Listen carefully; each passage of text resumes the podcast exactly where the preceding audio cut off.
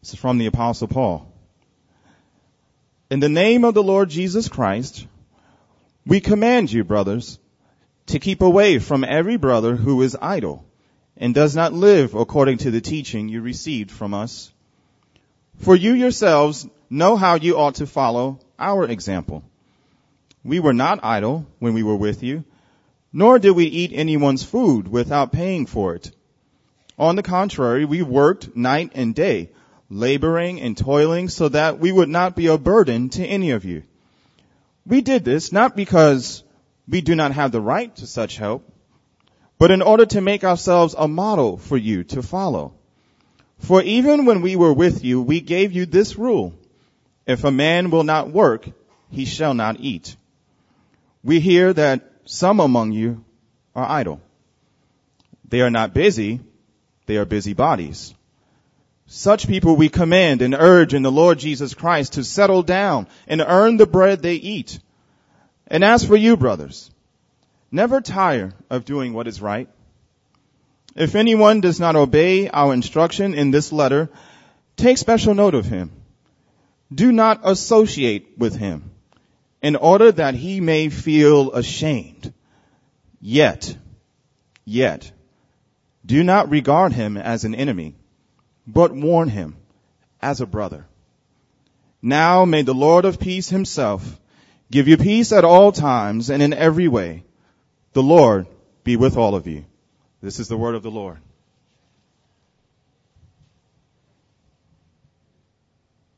Good morning. I'm Howard Brown, the senior pastor at Christ Central Church. And um, Pastor George, our associate pastor, usually leads worship for us in the morning. And um, he's not here this morning. He had an unexpected death in the family. Um, in particular, uh, Amanda's step-sister, um, her stepmother's daughter, just to kind of make it clear um, to you guys, um, was murdered. And... Um, And so they went down there to be with the family and um, to participate in the funeral services and those sort of things. So please uh, keep uh, Pastor Giorgio and in particular Amanda, her father, and um, in prayer. Uh-oh. This thing came apart. Um, so uh, just want to give you a heads up on that. As we continue our sermon series on Grow Up, as we go through this sermon series, I'm going to have to warn you that I'm going to sound like the grumpy old man, right? Get a job, you know, that kind of stuff. Um, but I pray that what I give you through that is the Word of God. And with it, the good news. Not just the grumpy old man news, but the good news. And especially, uh, what, am I causing it buzzing? Okay, I'm not. All right, um, especially the... Uh, Considering as past, as Elder Amari, um, Elder Amari, sorry y'all. Um, it is true he is an elder. Just um, uh, told us about the economy to talk this morning about um, go to work. How fitting it is, right? Today's sermon, especially after this week, grow up is go to work. And it's so fitting that it should follow last week's sermon on grow up. Growing up is painful. Because, you know, when I say work, every single one of you in the room, when you just use the word work, work, immediately gets a taste of what we call God's general grace. When I say general grace, you know, that, you know, that stuff everyone knows is true. And all of you know that work. And when I say work, I mean more than, but not less than a job. Work, whether working on yourself or working on your marriage or working on your family or working to, to better yourself in some way or, or working on the house or in the house, in the community or going to school, that work is hard and painful sometimes. And it carries with it this sense of disappointment and distress. You know, I think about it, you are all great theologians because you already know that truth that Genesis tells us in chapter three about living in this fallen world. And this is God talking to Adam and Eve. Cursed is the ground because of you. This is after they sinned. Through painful toil, you will eat of it, the ground, all the days of your life. It will produce thorns and thistles for you, and you will eat the, the plants of the field. By the sweat of your brow, you will eat your food, and until you return to the ground since from it you were taken. Work is hard. Work gonna make you sweat. Work gonna make you cuss. Working is hard. And Paul, we have Paul here speaking to a young church, and in seeking their maturity is calling them to holy living, to grow up. And he is speaking to a people who are like us today. We suffer uh, in a world that feels unfair when it comes to work, and, and blinded in our own sin, we have oftentimes an improper view of ourselves and our work, and we are tempted to freeload on others or in some sort of way. He is calling them to do what some of them and some of, some of us can't seem to do. Go to work. Go to work. Why work? Why go to work? Well, three things we're going to look at today, because first, we are made to work. Secondly, we must work in order to live. And finally, we must leave the impossible work to the Lord. One point here very clearly is you and I are made to work, because to work is human. Now, Paul uses the language idle. If a man is idle, he says. And idle is a military term. It means you're disorderly. It means you are out of line, that you are out of place when you aren't working. And, and when we consider the creational dignity of work that God said when he made Adam and Eve, that they were called and made to go in the garden and And work it and keep it. Now, this is before the bad stuff entered, all the false stuff. You're supposed to work. It is safe to say you and I fit in when we work. We are made to work. We have been created to work. To work is human. It is normal and it's ordinary. If you don't work, you are out of step. Not just with your community, but more so the human race. It's just regular, as they say. To work. I remember hearing Chris Rock say, okay, of course it's a Sunday morning sermon abridged version. You know, he said, I can't stand brothers bragging.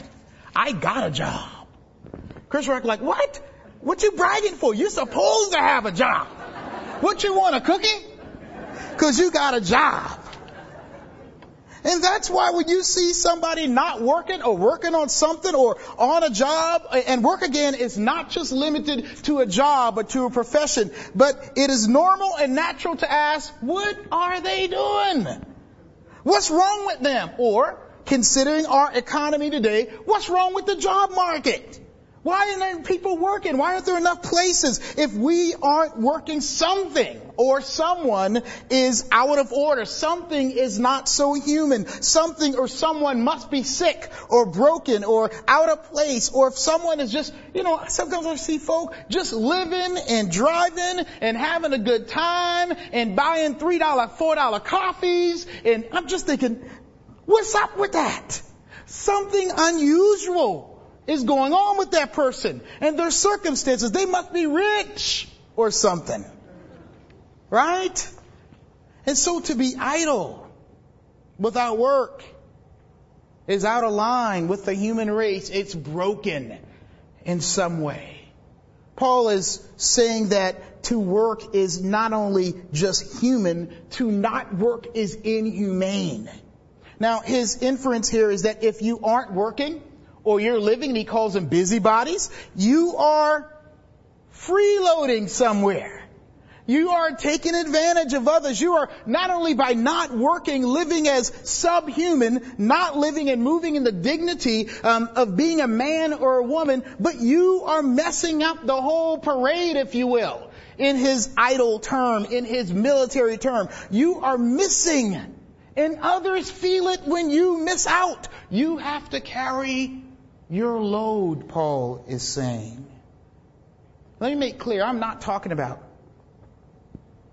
not receiving mercy or hospitality for those of us who have fallen on hard times. Welcome to the church. We all got hard times. Thank God. We can help each other. Yes.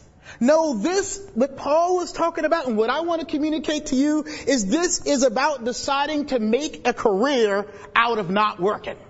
A profession of freeloading to try to make a life of treating others like slaves or your workhorses. Maybe it's your mama or daddy or even your church or your friends or family or even your kids, but you are making people suffer and pay for your busybodiness or your lack of work. And that's why Paul is so strong about it here in verse six. Some have wandered away. Uh-oh. Wrong chapter. Still the word of God, just wrong verse. Wrong book. Okay. Verse six, in the name of the Lord Jesus Christ, we command you, brothers, to keep away from every brother who is idle and does not live according to teaching you receive from us. And then in verse fourteen, if anyone does not obey our instructions in this letter, take note of him. Do not associate with him or her in order that they may feel ashamed. He's saying don't associate with them, right?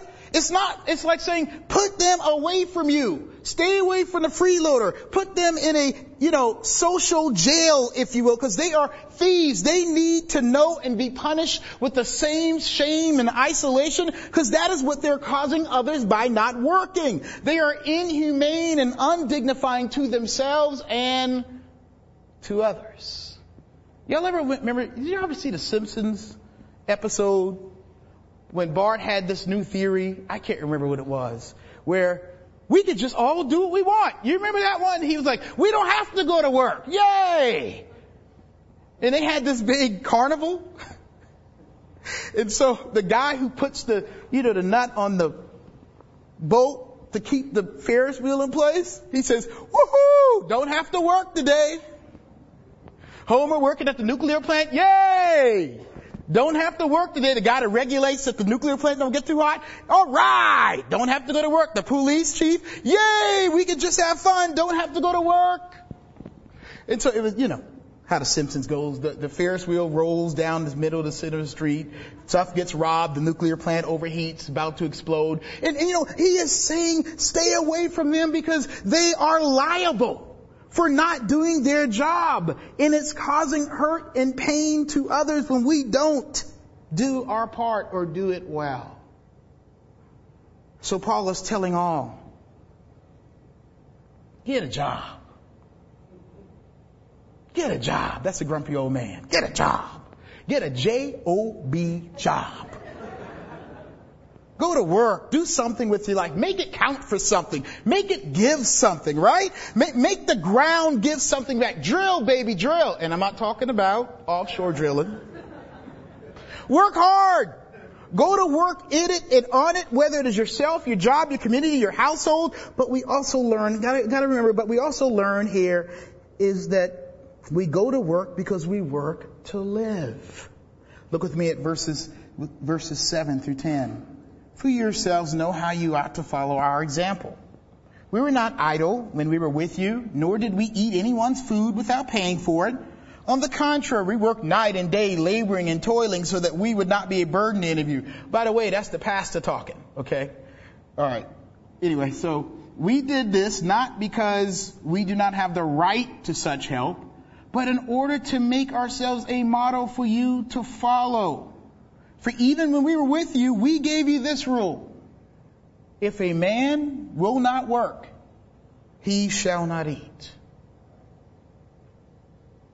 The Lord is calling us to work hard. And in our working hard, we will find life. Food. Food, y'all. And survival. We stay alive because someone goes into the fields and gets the food, hard work, sweating. And then someone actually cooks it. And then we actually eat it. And people get around a table that someone had to build. And they eat it off plates that someone had to make. And we actually have someone pulling everybody together. Sometimes Kelly, come on boys, come to eat. Somebody has to even work to pull everybody together. And so we share in life and fun and play. And we all get life from what? Working. So, go to work. So we can live. Paul is saying to them and to us that some of you are simply lazy. Lazy. That's what busybody, freeloading is. You're lazy. Grumpy old man. Remember that? I warned you. Some of you have a job, but you got that job because you want to act the fool. You just want to go to work and play around. You ain't really working. I used to have jobs like that. What you doing? I don't know. Just working. I remember sometimes at work, remember Terrence, Sherwin-Williams, working in the, uh, hope Sherwin-Williams doesn't hear this and get their money back. But you remember working in that warehouse? And sometimes I just go up on a high pallet and go to sleep. I don't know about that. Yeah, I know. Anybody seen Howard? I could hit him. Howard, where is he? He must be working deep in the warehouse somewhere. And some of us, we look for that kind of job. You know, where you can get paid to do nothing. I don't know what kind of job that is. Or, or, or, you know, some of you could get a job and could find a place to fit in. You don't want to. Why? You like, I, I feel just like you, right? I don't want that pain, man. I don't want to sweat. I don't want to have to get up in the morning. That boredom where you're, you know, you're sitting at your desk or doing something like, man, what am I doing? Nobody wants that feeling. The feeling you under the thumb of the man, right? You, you, you, you don't want to have to put yourself in a position or push forward to a place where you might actually have to be responsible for something, man. Nah. I loved working in the warehouse. I hated when they're like, Howard, put your tie on. Got to work with the customers. No! I want to work with the paint. I don't want to work with people. They're going to ask me to do things. I'm going to be held responsible. Some of us stay away completely, or you feel the pressure, right? That pressure of getting things done on time, actually being on time, rushing to get around and, and, and clocking in and having all those people need you and require of you. Things need to be done around how being Things around the house need to be fixed. Grass needs to be cut. Food needs to be cooked. Clothes need to be washed. The car needs an oil change. But some of us just go get something out to eat again. Some of you, I don't know how I know this, but some of you spray your clothes with Febreze one more time. Lazy. Don't want to wash nothing. Don't want to dry. That iron ain't been hot and Three years. I don't want to shame some of you, but Paul says I should. Some of y'all, here we go, go to community group early. They'll feed you. I know because I do it. Community groups start at seven thirty. I know the folk who hosted the community group gonna start eating around six. Hey, good Christian brothers. Sorry I'm here early. What y'all doing back in that kitchen? You can go to community group early, y'all. I, I, I got the, some of us just, okay. Man, in seminary, I was the best food hound there was.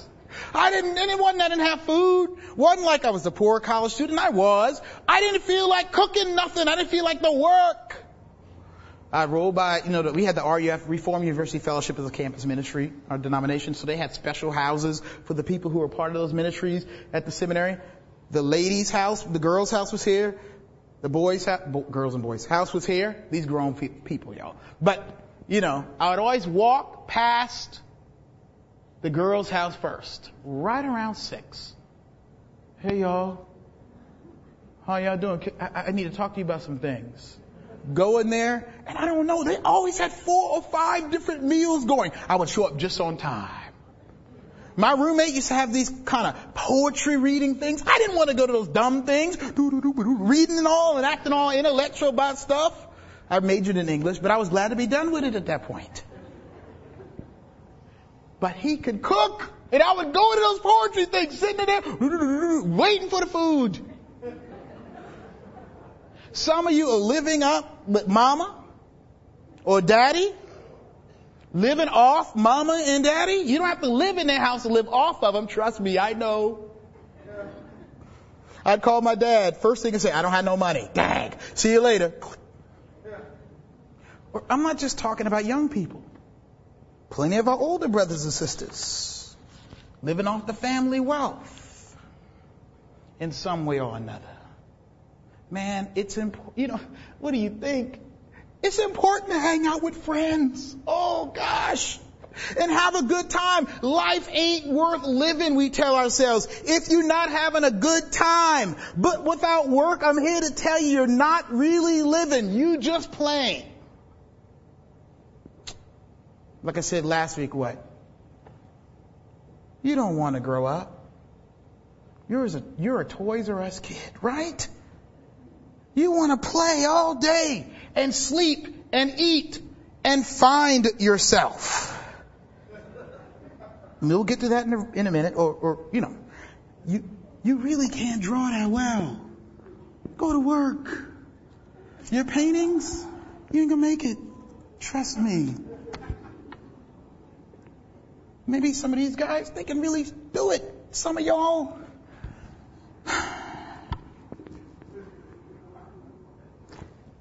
But let me let you know that Paul says here, if a man won't work, he won't eat.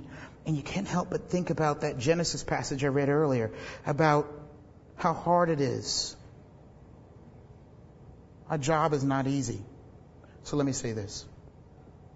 If you go to work, or you've been to work and won't go back now, because you're feeling like it's hard to get up in the morning, or feel bored at sometimes, or don't always feel fulfilled. I love that word. I don't feel fulfilled. Or you're not getting all you want out of the job, or experience difficult people to work with, or it's just plain hard to get up and go to class today. Had plenty of those times. Or it's just hard to get dressed in the morning, or you don't feel like you have enough playtime, or not feeling fulfilled, or that you should get more money for what you do. Welcome to the work world. That's what it's like. Anybody feel like they get paid enough for what they do? No, they don't. Think you get appreciated enough? No way you don't. That's why he says, by the sweat of your brow, pain and toil, you're going to eat all the days of your life. It is no lie. If you got a job, if you're working, those are feelings you're going to have.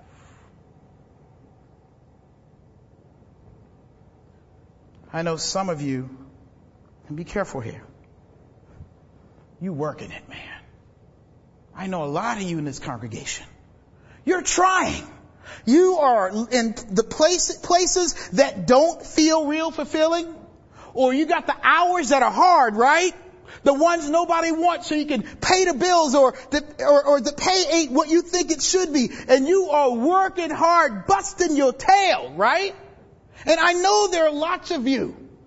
Some of you anyway, who have disabilities and childcare issues, and, and may be widowed or left in a bad divorce situation, or may have lost your job thanks to, to this economy, and the field is not hiring right now, and you are beating the streets looking, or you're in school, or, or we, and, and we the community are helping you, right? Well, that's not a busybody. Because you aren't a professional profession seeker. You ever met people? They are always seeking a profession and never finding one. I hear you. I see you in this church. You're like the Good Times theme song, right? You're just keeping your head above water, making a wave when you can. You're scratching and surviving and hanging in the child line. God bless you. Verse thirteen says to you, as for you, brothers, working hard, trying to find a job, never tire of doing what is right. But, per, but for some of you to not work or not go to work, whether a job or school or taking care of people or working on something wrong in you or something going on to yourself or things around the house, is lazy. what Paul describes as freeloading, because someone is paying or not paying for your laziness. Let me cut to the chase some more. No. I, me, your friends, your mama, your daddy, and the government can't and won't and aren't made to facilitate and pay for your laziness. Surprise? Surprise. And I know how complicated lazy folks can be, right? I can be lazy too. Here, here are some synonyms that may mean I am lazy. Will you let me freeload? This job is so dead end. I don't love my job. Again, I need to find myself. Or, I have a vision, y'all. And let me tell you, we'll get back to those sentiments because I don't necessarily think they need to be overlooked either. But one of the big ones I hear is, I want to live out my dreams. I got a dream, right? And we use these words and terms to excuse and expedite our, expedite our lack of settling in and working. Like Paul says in verse eleven, we hear that some of you are idle. They are not busy. They are busybodies. Such people we command and urge in the Lord Jesus Christ, what? To settle down and earn the bread they eat. When Paul warns against being busybodies, one root word to the, uh, of, of busybodies is magic, right? You're living in a fantasy. At others' expense, your kids, your family, your community, they're kind of like the rabbit and the hat while you playing Fame. Remember Fame came out? Everybody was going to go to the School of Arts in New York. Fame, right? You're going to make it. You're going to live forever, right?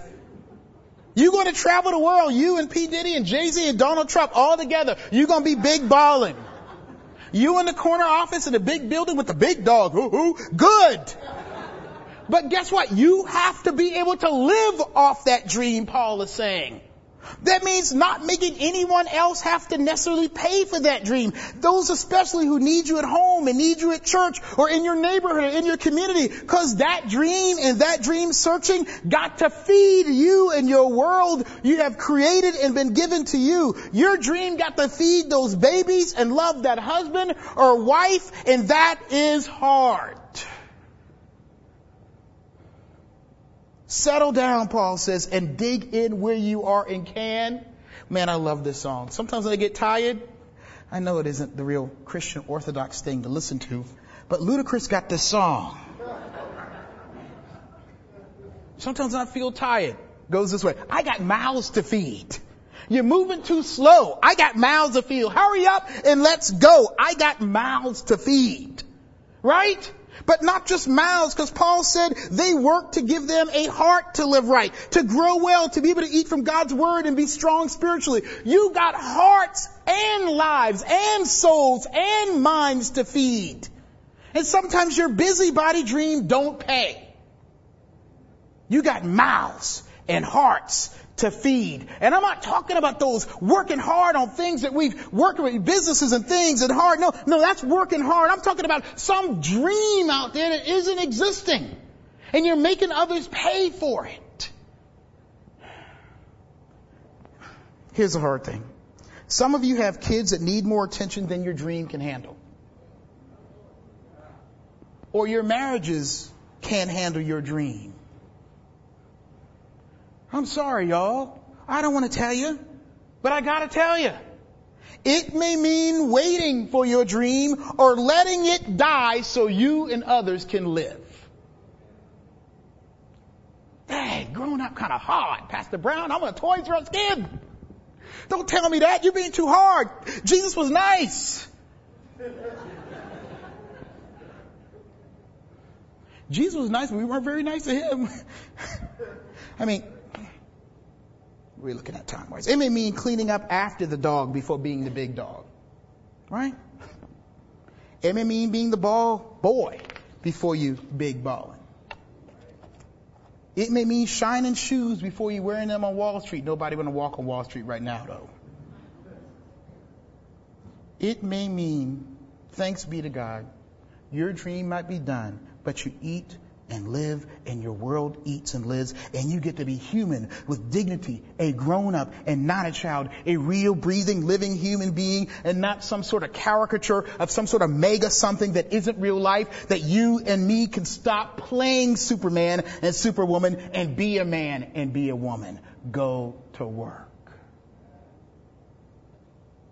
But there is more here that I want you to see that this passage is saying, because some of us, we all live in large, but we can still fall in the trap. This isn't just for people who don't have jobs or trying to figure themselves out.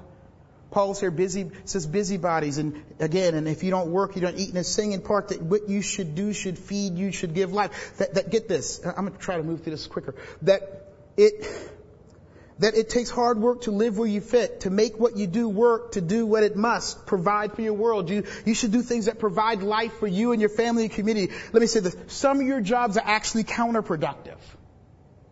You working so much in that corner office. Everyone else is suffering.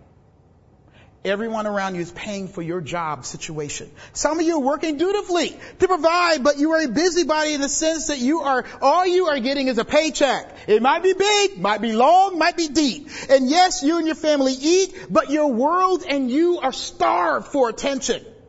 That like Paul is warning against that, that someone else, your kids, your wife, your community, someone is paying for you to do what you're doing. They are suffering from your busyness, if you will. You don't have the energy to play with your kids. And you don't have the time to take care of things at home. And you don't have time and energy to go to community group or to feed your soul or to go to church. You're too busy. That ain't living. Maybe you are trapped being a busybody, working, making a good living, but not providing real life to anyone else, even yourself. It's the thorns and thistles, y'all. And here is where it gets hard, if, if it already isn't so hard. In order to live and others live with dignity where you fit, where you working, you might need to cut back on your hours. Oh, Lord. There goes my buying power. There goes the size of my house.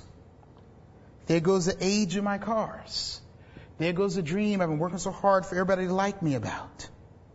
Or the, maybe the size and diversity of your portfolio need to change so you can stop freeloading emotionally and spiritually and everyone around you while you bring home the dough. And I don't know the answer for each and every single one of you that work hard. But Paul encourages us. In verse twelve, settle down and earn the bread you eat. And as for you, brothers, never tire not only of doing, but doing what is right. Paul has used words like idle and disorderly and busybody, and I've used words like lazy. And if you are idle, or you find yourself a busybody, or, or lazy in some way, welcome to the human race. We all struggle with it. I know in my mind I'm thinking, oh, I'm working too hard, or I'm working not a lot, or I'm, I mean, it, it, it will never end. You'll, you, you'll drive yourself crazy, some of us, trying to do right with our work. And know what's funny? You may be more enlightened than many of us because you have come to realize what we all need to know here. Work has no meaning or glory outside of its money and the subsequent pains and failures of it all. Work needs a savior. What we have to recognize is that we don't work to make ourselves worth something. You got it backwards. We don't work to give ourselves fulfillment or find fulfillment or give our lives meaning. You got it backwards. You work because you believe you and others are worth something. You work because you already have fulfillment beyond your work. Work finds itself a chapter in a bigger story, right? First of all, you think about the thorns and thistles, the stuff that comes with working is not. I've said all this stuff. It's hard. You feel bored. You feel this. You feel overworked. You feel like you're not getting anywhere. Guess what? I can tell you for certainty that is not a true determination of who you are as a person. and it's not a final definition of whether you be fulfilled. Yet any work you do will make you feel less than you should. What am I saying? It is impossible to get worth and meaning and find yourself and get fulfillment that will bring you contentment and make everyone happy and give God the glory He deserves from you. Work won't do that for you. But go to work, right? We have fooled ourselves into thinking work will make our dreams come true. If I can just find my place in this world. I think that's important. It's good to know your calling. But that somehow it will finally make us feel human and alive in and of itself. And what you have and will soon discover is, guess what? It doesn't. That's why some of you aren't going to work. That's why some of you are afraid of a job. That's why some of you are afraid to jumping in in the deep end and something emotional you and really working at it or giving this thing up because you, you realize it doesn't do anything. It isn't worth it. So what? Just be happy. You know, freeloading everybody, die and move on. And that would be true because it is impossible for work and working hard to give us worth. Let me say this. The hard work because of the fall is definitely ours. We're supposed to be down here working and it's supposed to be hard. But the impossible work because of God's grace is His. Because what we're really looking for and feeling for is worth, y'all. I want to feel like I mean something. I want to feel like I made a difference in this world. I want to feel like my job is doing something more. I want my job to feed me somewhere deep. I don't want just a paycheck, man. I'll take the paycheck. Don't get me wrong now. But why wouldn't I look for the next great thing? Because eventually whatever I do, even here as a pastor of this church, you know, Howard, you're really pouring into people's lives and you're really doing this. What you don't recognize is when I come here on Sunday morning, all I see is empty seats. That's a problem. What's wrong with me? Look at y'all. Y'all here. Y'all getting God's word. That's not enough for me. I want to feel worth something in a different way. I want to feel fulfilled. I want all y'all to get it and, and be happy and move on. And it doesn't happen. Trust me, in elder meetings I see it don't always work right. Y'all don't always get it. It's always messed up. And I think, what am I doing? And you got to feel the same way about your own work. Man, I've been... We've been going to marriage counseling for a while. Still ain't there. Dog, I just want to give up.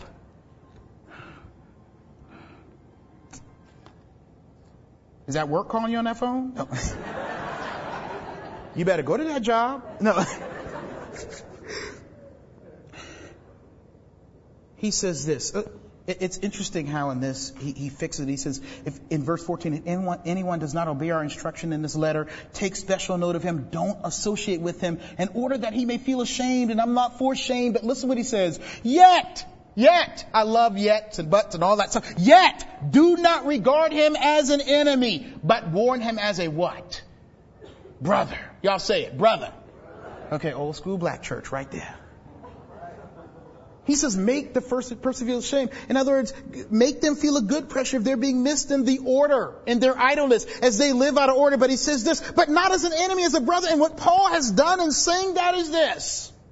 This, talking about the idle brother. This is the brother not living human. This is the one, this brother or sister who aren't in a job. This is the one trying to find themselves. This is the one who don't feel like they're finding meaning in work. And he says what? This is the freeloader. He is saying what? The, even if they do have a job or don't have a job, that being a brother or sister in Christ, they stand and have worth regardless of their job or work situation. What? So he's calling the person a brother, a sister in the Lord, and they not doing the work thing? What's that tell us? Your worth is not in your work. It's in Christ is what he's saying. We find worth beyond that. Work or not working, lazy or not lazy, cannot give worth and cannot take what the work of Jesus on the cross makes and does for you. And what he does is he restores a dignity that this world, through its work and its thorns and its thistles and its toil, tries to take away. Jesus restores it and redeems it. And that cannot be gained or lost through work. speaking of the impossibilities of work in this phone where Paul has more. And um, what's going on in Thessalonians, in First Thessalonians, and even part of Second, is he gets into that eschatological stuff with the Antichrist and the second coming of Christ. And this is a young church, and they're hearing about it, and they're getting persecuted, and they want to know this. Paul, we hear Jesus coming back. Woo-hoo-hoo. Yeah. Man, if I knew Jesus was coming. You know, people say, if you knew when everything's going to end, how would you act? You know, if you knew tomorrow, that was it for the world. I know some of you, because I'd be among them. I would clear up that chump change I got in my bank account and spend it up, boy. Woo! Where's Sunday roll around? Where's Pastor Brown? I don't know. Chilling somewhere. Because he knows the world's going to end. And so they're saying, hey, if Jesus is coming back, this life has no fulfillment. You see what they're doing? They're doing the same thing we're doing. If this life doesn't have fulfillment in it, and it only comes in heaven, hey, we don't have to work.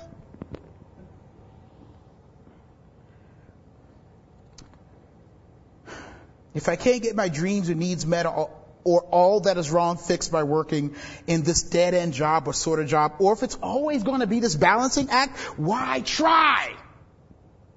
Paul answers with emphasis with a, in the Lord Jesus, you more than any other should go to work. Because if you believe and live that Jesus' life and death and resurrection will eventually reverse and will finally reverse the curse and brokenness and unfulfillment of having a job or not having a job and struggling hard through it and working to get a job, believing the gospel, that is, you can, should, and do go to work, believing that what you do means something far beyond what your paycheck fails to say or what daddy says or doesn't say or your never-ending hard work may or may not say. Jesus is taking all that we're do- that's done in this earth and our work, and he's using it for eternal purposes.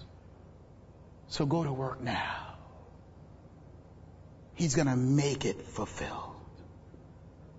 Close with this. Remember this quote in Boys in the Hood? Again, Sunday morning abridged version. Doughboy's mama talking to him. Miss Baker. You ain't nothing. You just like your daddy. You ain't, you don't do nothing, and you never going to amount to nothing. All you do is eat, sleep, and relieve yourself.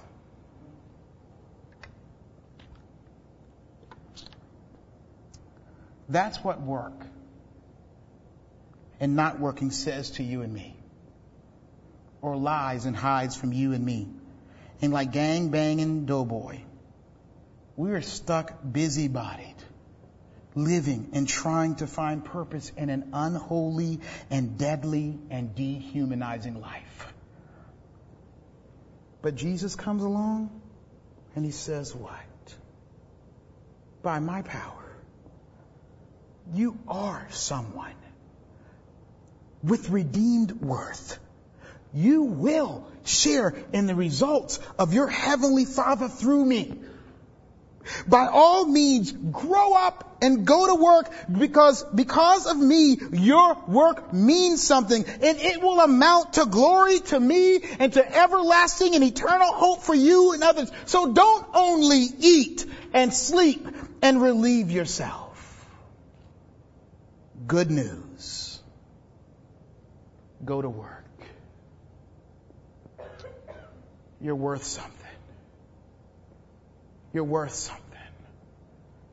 Your work means something more than you get on this side. This is the message of the good news, so that we can grow up and go to work. Let us pray. Heavenly Father, it's hard. We got these mixed issues of what you feel called to do and what makes you feel right, or where your place in the world and all these things, Lord. And whether we find it or we don't find it, Lord, oh, what brokenness, what disappointment, what despair, what depression, Lord, what never-ending search for the right balance and the right job and the right duty and the right pleasure and all these things. Lord, help us by putting us in communities like the idol brother, of people who will come along and say, hey, what you doing? Or no, you can't have chips right now. You need to work for it. Bring your chips next week. Lord, that we live in a body that says, hey, people around us to say, encourage us to work and keep going past the hard times. Lord, but we look to your impossible work. Do it in us right now. Convince us that we are worth something beyond the paycheck and re- beyond the results and beyond the disappointments and beyond our laziness. That when you died on the cross, your children got a worth that the world couldn't give and the world can't take away. Help us to grow up and for and because your wonderful grace and glory. Go to work. Go to work. In Jesus' name, amen.